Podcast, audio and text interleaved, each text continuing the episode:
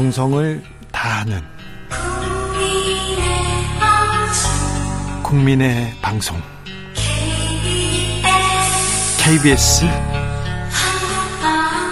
주진우 라이브. 그냥 그렇다고요.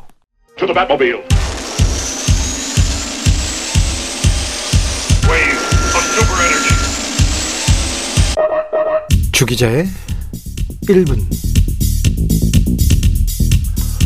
월드컵 잘 즐기고 계시죠?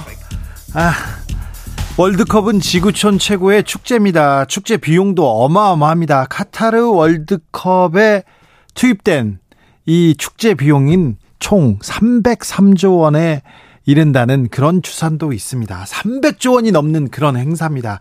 축구 팬이 아니더라도 즐길 즐길 거리가 풍성하니 마음껏 누리시기 바랍니다. 저한테 이번 월드컵에서 가장 인상적인 장면을 꼽으라면 일본과 독일전이 아닙니다. 일본의 독일 격파가 아니라 일본과의 경기에 앞서 기념 촬영을 할 때 독일 선수들이 모두 오른손으로 입을 가리는 포즈를 취했습니다. 이는 FIFA가 월드컵에서 무지개색 완장을 착용하지 못하게 한 조치에 대한 항의였습니다. 애초 독일을 비롯한 잉글랜드, 네덜란드 등 7개 국가가 어, 무지개색 완장을 차고 경기에 나서기로 했습니다. 카타르 월드컵을 준비하면서 열악한 노동 환경 때문에 6,500명 이상의 이주 노동자가 사망했습니다. 무지개 완장은 노동자의 인권 보호와 차별에 반대하는 의미를 담고 있었습니다. 무지개 완장을 차면 피파가 옐로 카드를 주겠다 경고하면서 완장 대신 입을 가리는 퍼포먼스를 한 겁니다. 이번 월드컵에서 이민 노동자의 인권, 여성 인권 이런 다양한 목소리가 나오길 기대합니다. 아, 저한테 카타르 월드컵에서 가장 인상적인 팀을 꼽으라면 이란 대표팀입니다.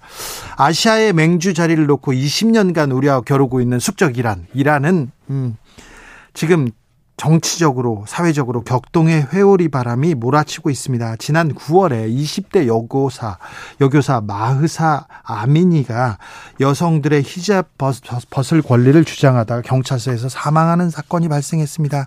국민들은 분노했고 지금도 대규모 반정부 시위를 벌이고 있습니다. 우리나라 1987년이 떠오릅니다. 하지만 상황은 좀 더 심각합니다. 정부의 강경 진압으로 어린이 47명을 포함해서 최소한 378명이 숨진 상태입니다. 지금. 이란 대표팀 선수들이 얼마 전에 잉글랜드와 경기를 했는데요. 경기 앞서서 국가 재창을 거부했습니다. 반정부 시위를 지지한다는 메시지였는데요. 이란 선수들은 골을 넣은 후에도 세리머니를 하지 않았습니다. 이란 팀 주장 예사 에산 하즈사피는요 기자회견에서 이런 말을 합니다. 이란 국민들은 행복하지 않다. 유족과 아픔을 같이 하겠다. 간판 선수 아즈무는요 이란 여성의 여성과 민중을 죽이는 것은 창피한 일이라고 국가를 비판하기도 했습니다. 이날 이란은 잉글랜드에게 크게 졌지만 지지 않았습니다. 이란 대표팀은 축구 이상의 감동을 줬습니다. 외신들은 가장 용기 있는 팀이라고 이란을 칭송했는데요. 이란 내부의 사정은 조금 다른 것 같습니다. 이란 선수들은 친정부 세력들로부터 살해 협박을 받고 있다는 보도 계속 나옵니다. 아, 반정부 쪽에서도 선수들이 반정부 시위에 대해서 더 명확한 지지 의사 밝혀야 한다 이러면서 비판하고 있다고 합니다. 아, 카를로스 케이로스 이란 대표팀 감독은 대, 팬들이 선수들을 죽이고 싶어 한다. 이런 상황에서도 이런 환경에서도 선수들이 일어서서 싸우는 방식 매우 자랑스럽다 이렇게 얘기했는데 아 이란은 민주적인 국가가 아닙니다. 법도 이렇게 조금 잣대가 왔다 갔다 하는데요. 아, 월드컵 이후, 이후에 이란 선수들 별일 없어야 할 텐데 걱정입니다. 이란 대표 선수들을 응원합니다. 이란 민중과 연대합니다. 여성, 생명, 자유를 외치는 모든 목소리 지지합니다. 주기자의 1분이었습니다.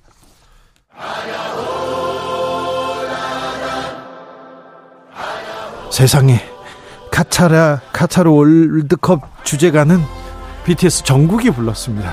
드리머스 우리는 꿈을 이룰 거예요. 꿈을 믿으니까요. 우리는 꿈을 이룰 거예요. 꿈을 볼 수 있으니까요.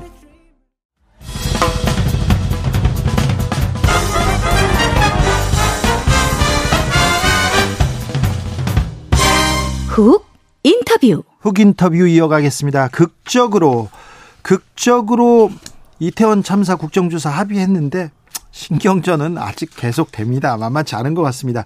정책 말고 진실, 진상을 제대로 규명하기 위해서는 어떤 노력이 필요할지 아, 국민의힘 입장 들어보겠습니다. 성일종 정책위의장 모셨습니다. 안녕하세요. 예, 안녕하십니까. 네, 잘 계시죠? 네. 뭐 때문에 바쁘십니까 요새는? 아, 정책이라고 하는 곳은 이제 정부에서 네. 발표하는 모든 정책들, 네. 또 당에서 준비한 것들 이런 것들을 늘 회의하고 네.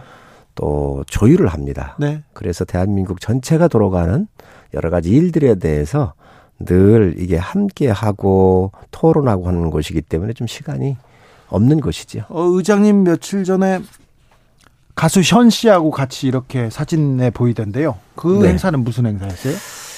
아, 지금 희귀병 난치 환자들이 좀 많잖아요. 네네. 네. 그런데 문재인 케어 할 때 이게 빠졌어요. 빠졌습니까? 예, 그렇습니다. 그런데 이분들 특히 누게릭 환자 같은 경우는 몸을 움직이질 못하잖아요. 네. 그래서 굉장히 어려움이 많습니다. 네. 그래서 이 희귀병 난치 환자들과 가족들을 위한 네. 그런 병원이나 또 여러 가지 의료 제도에 있어서 우리가 좀 더 도와야 되겠다. 네. 그래서 이번 예산에 반영을 하기 위해서 어, 민당정이 네. 협의했습니다. 의료 사각재단은 메워야죠. 그렇습니다. 네, 예. 따져야죠. 그 상황에서도 문재인 케어 이게 한마디 하시고 가시네요. 아, 그게 그 당시에 왜 그거를 그렇게 요구를 했는데 빠졌는지는 모르겠어요. 아마 돈이 많이 들어가기 때문에 그런 것 같은데 네. 뭐전 정부를 비난하려고 하는 건 아니고요. 알겠습니다. 그런 부분들을 좀 우리가 더 챙겨야 되겠다. 예. 그래서 어, 드린 말씀입니다. 이태원 참사 국정조사 하기로 정치권이 나서기로 했습니다. 어, 국민의힘에서는 그간 선 수사 그리고 나중에 국정조사 하자 이런 입장이었는데 입장을 바꿨습니다.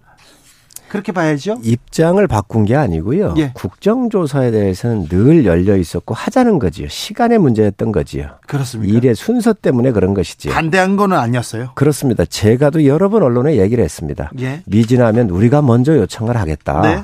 그런데 이게 국정조사는 수사권이 없어요. 예.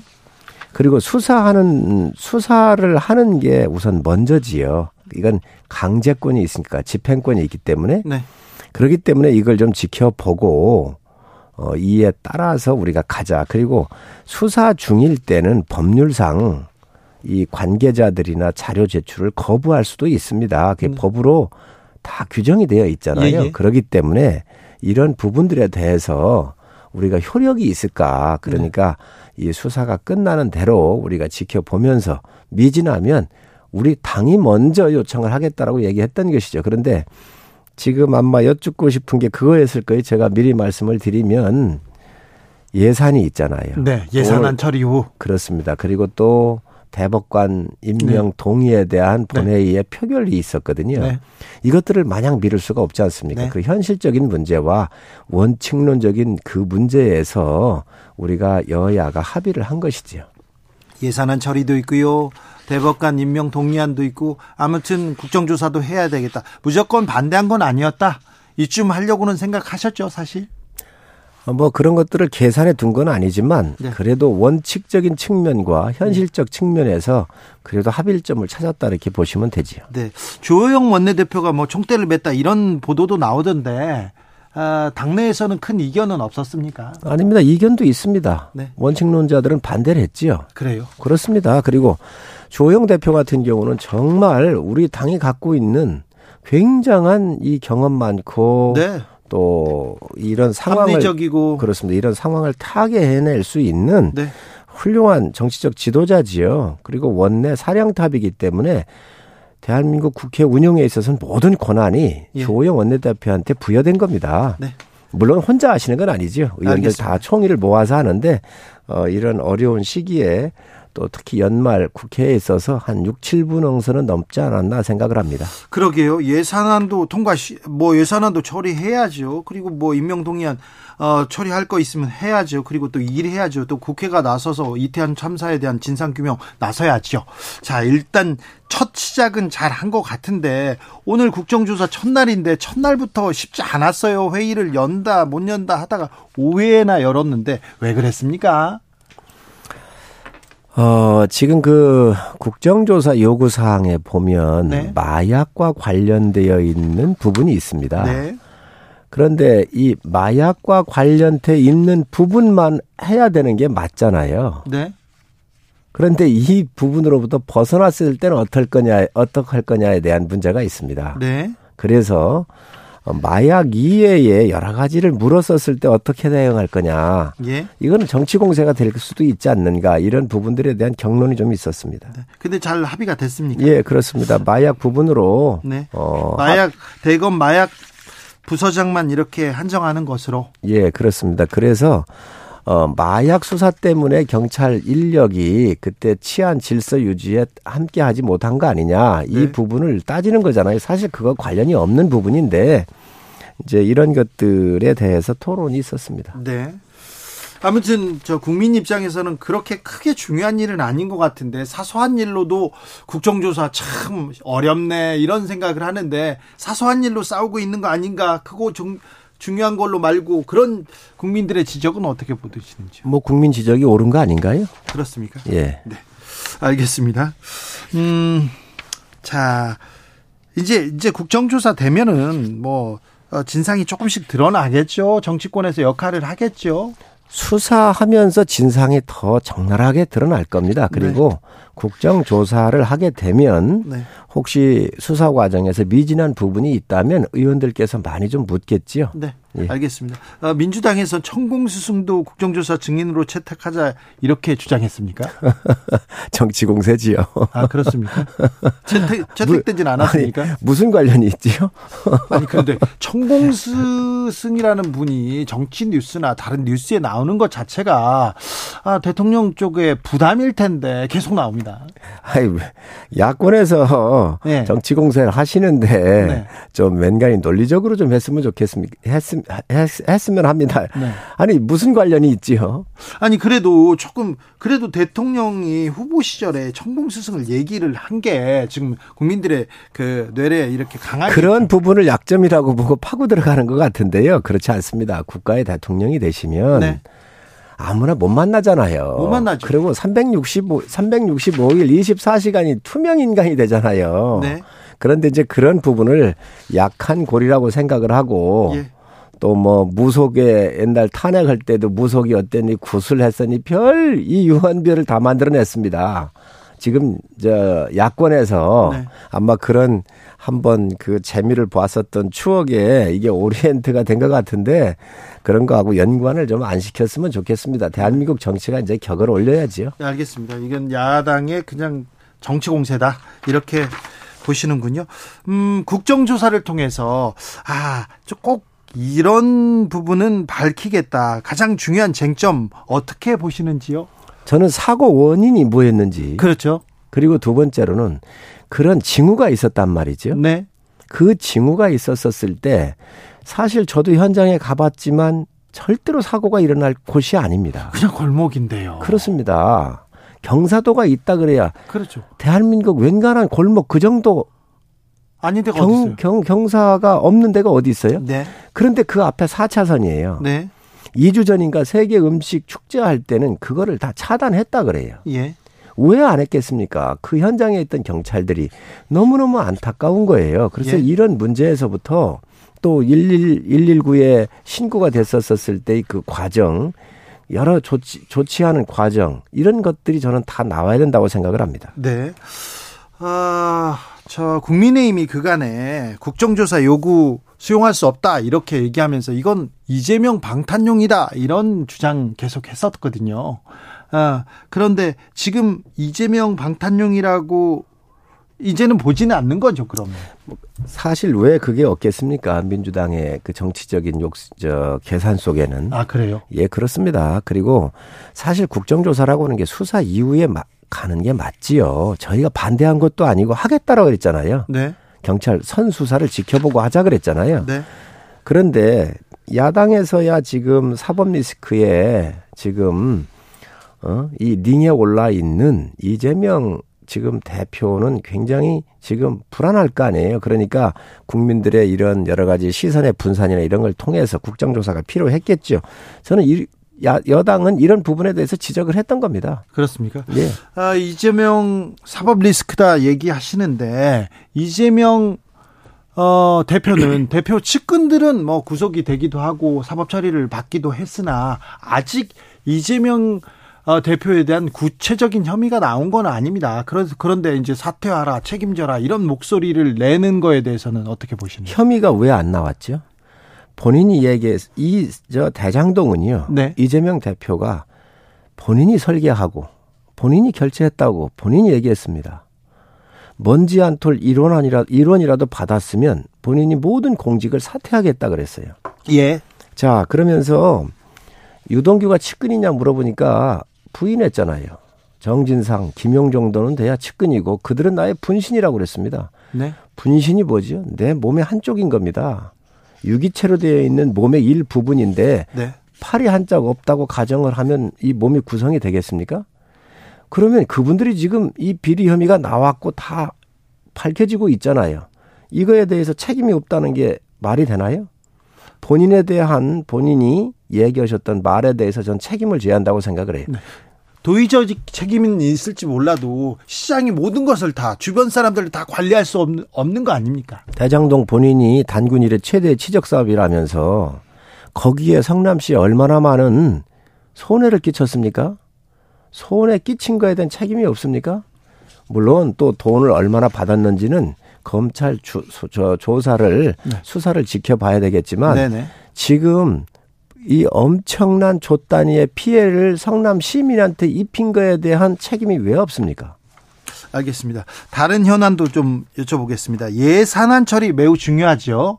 어, 그 민주당에서는 어, 부자 감세 법안, 민생 예산 어, 증액하겠다. 그리고 또 어, 용산 대통령실 이전 관련된 것은 다 깎겠다. 이런 입장인데요. 어떻게 보십니까?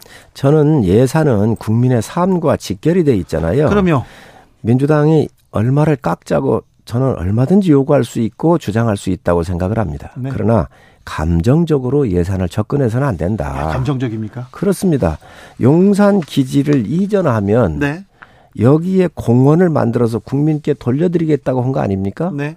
이거는요 전 정권에서부터 다 추진해 온 일들이에요. 네, 그렇습니다. 그런데 대통령실이 용산으로 이전해 오니까 여기 들어간 303억 303억을 깎아버려서 용자만 나오면 깎아요. 네, 용자만 나오면 깎습니까? 이상민 행자부 장관 업무 추진비를 깎았는데 각 부처의 업무 추진비가 장관들 맞게 다 배열되어 있잖아요. 네. 그걸 깎으면 되겠습니까? SMR 소형 원자로잖아요. 아니 문재인 정부 때 이 SMR을 얼마나 차세대 먹거리라고 그러고 수출하겠다 그러면서 이걸 잘 이걸 다 깎아버렸잖아요. 예. 이거는 안 된다. 네. 이렇게 접근하면 국민에 대한 도리가 아닙니다. 너무 감정적입니까? 민원이? 그렇습니다. 그 감정 예산을 좀 처리 안 하셨으면 좋겠습니다. 감정 예산입니까? 예. 네. 자, 아, 내일 민, 윤, 윤석열 대통령 여, 여당 지도부 만납니다. 야당 지도부는 안 만납니까? 전 만나야 한다고 생각을 합니다. 아, 그래요? 예, 그렇습니다. 만나야죠. 그러나, 만나서 협조를 구해야죠. 그렇습니다. 그러나 이재명 대표는 만날 수가 없을 거라고 생각을 해요. 왜요? 아니, 사법의 시험대에 서 있는데 지금 이렇게 많은 부정 비리 의혹에 지금 중심에 서 있는 대표를 대통령께서 만난다 그러면 국민들한테 주는 사인이 어떻게 했습니까? 아니, 근데 저는 야, 예. 를 들어서 뭐, 뭐 원내 대표가 되든 네. 상임위원장단이 되든 이런 분들은 대통령께서 만날 수 있을지 모르나 네.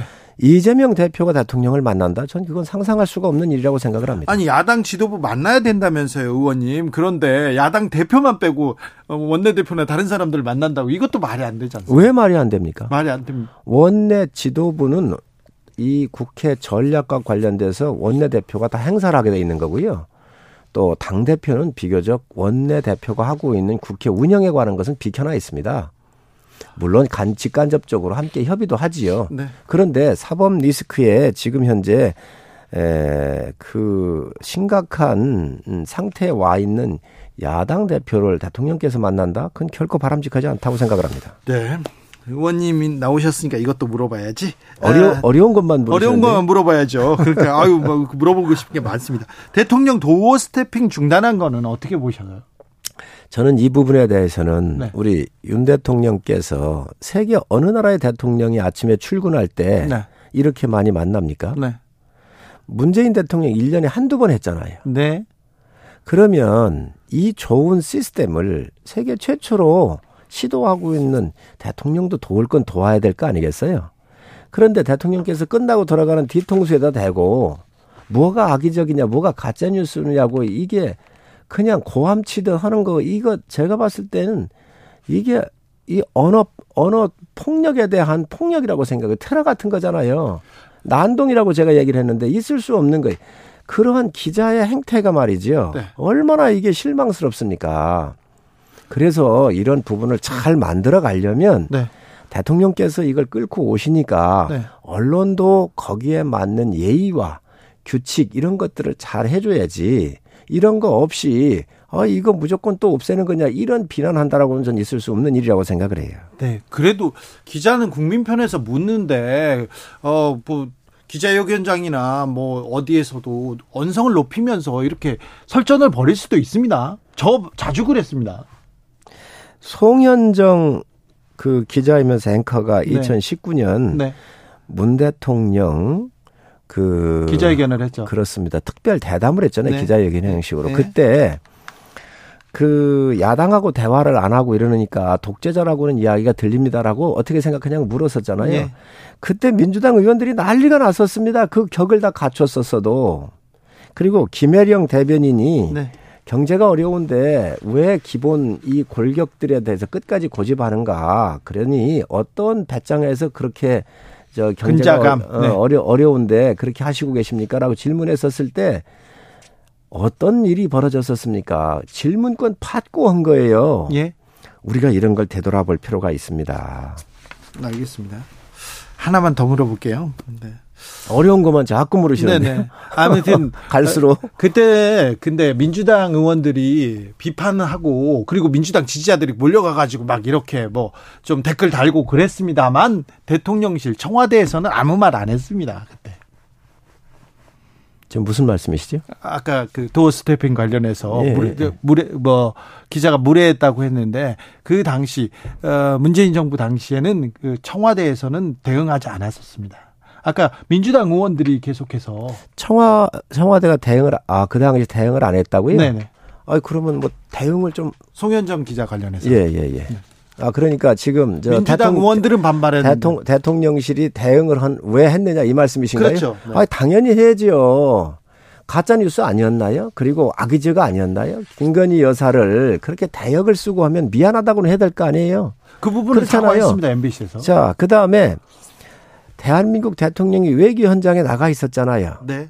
그런데 설사 실수를 했다 하더라도 네. 그거를 외국에서 F로 시작하는 그 험악한 욕을 했는데 미국한 미국 의회에 대해 했는데 가로 열고 미국이라고 넣었어요. 네. 미국이라고 했다라고 가로가 들어갈 수가 없는 건데 국회인데 지금 미국 의회라고 했다. 자, 아니 예를 들면 그거를 가지고 미국 백악관이나 국무성에 보내는 게 대한민국 언론이 맞나요?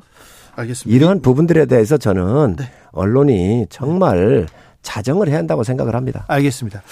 아무튼 저 야당을 만나야 되는데 야당 대표 이재명 대표는 만나기 어려울 것이다. 그 유인태 전 의원께서 아, 윤 대통령이 인간 자체가 싫다면서 이재명은 안 만난다 이렇게 했다는 얘기했다는데 이 말은 어떻게 들으셨어요? 저는 처음 듣는 얘기입니다. 아 그렇습니다. 예.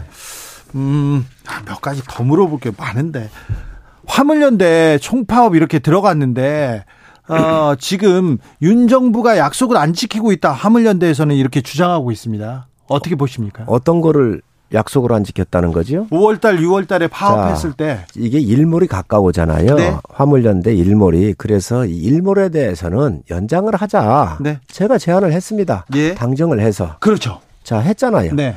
아니 그런데 그때 화물연... 합의를 이끌어낸 사람이 성일종입니다. 그런데 그거에 대해서 지금 현재 법안이 와 있고 하기 때문에 검토해서 연장하면 됩니다. 그런데 일몰이라고 하는 거가 예. 이 안전 운임제라고는 이름도 전 잘못됐어요 보니까 네. 표준 운임제가 맞습니다. 네. 그런데 그 운임을 올려준 거잖아요. 그런데 네. OECD 국가 중에서 38개 OECD 국가 중에서 운임과 처벌을 동시에 법으로 규정하고 있는 나라가 대한민국 하나예요. 굉장히 이 화, 이 화주들의 화물 연대에 대해서 많은 국가의 보, 저, 이 제도적 장치가 있는 거예요. 네. 그런데 이 부분이 뭐 잘못됐나요? 그런데 이번에 보니까 일몰제를 폐지하라 그랬어요. 예.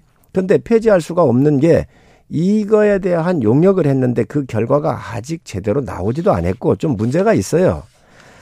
사망 사고 같은 경우 줄지를 않았거든요. 그렇기 때문에 이걸 좀 더 검토를 해보자는 게 첫 번이고 두 번째 품목 확대를 요구하고 있습니다. 네. 아니 본인들만 요구하면 됐지요. 자동차, 철강, 위험물 이런 쪽에 지금 화물 연대에 가입해 있는 분들보다도 급여가 높습니다.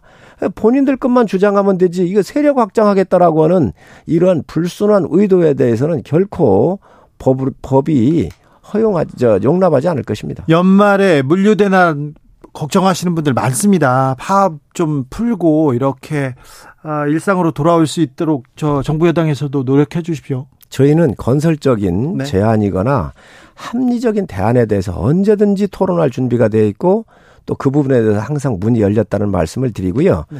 이러한 세계 경제가 어려운데 네. 이러한 어, 이러한 어려운 환경에 환경에 국민과 경제를 볼모로 잡아서 네. 이, 이 인질로 잡아가지고 이러한 파업한다고 하는 것은 불법 행위에 대해서는 결코 용납할 수가 없습니다. 알겠습니다. 어, 조국 딸 포르쉐 탄다 이런 가짜 뉴스를 유포한 가세연이라는 데가 있습니다. 어, 그 재판이 있었는데 공익을 위한 것이다 무죄를 주장하는데 이 부분은 어떻게 보십니까? 가짜 뉴스에 대해서는 여야 없이 네. 국민들한테 잘못된 정보를 제공하고 있다고 한다면 네. 그건 국민 판단이 맞다고 생각을 합니다. 네. 국민 판단에 맡겨야 됩니까? 아니 국민들 판단이 어떤 게 옳은지 네. 거짓인지 진실인지를 알고 있잖아요. 네. 그러니까 그 국민 판단하는 그 기준이 돼야 한다는 말씀이지. 성, 청담동 술자리가 가짜였다 이런 얘기가 나오고 있는데 참 국회의원으로서 부끄러운 이야기입니다. 네. 여기까지 들을까요? 네, 네. 성일종 국민의힘 정책위 의장이었습니다. 감사합니다. 정치 피로, 사건 사고로 인한 피로, 고달픈 일상에서 오는 피로. 오늘 시사하셨습니까? 경험해보세요. 들은 날과 안 들은 날의 차이. 여러분의 피로를 날려줄 저녁 한 끼 시사. 추진우 라이브.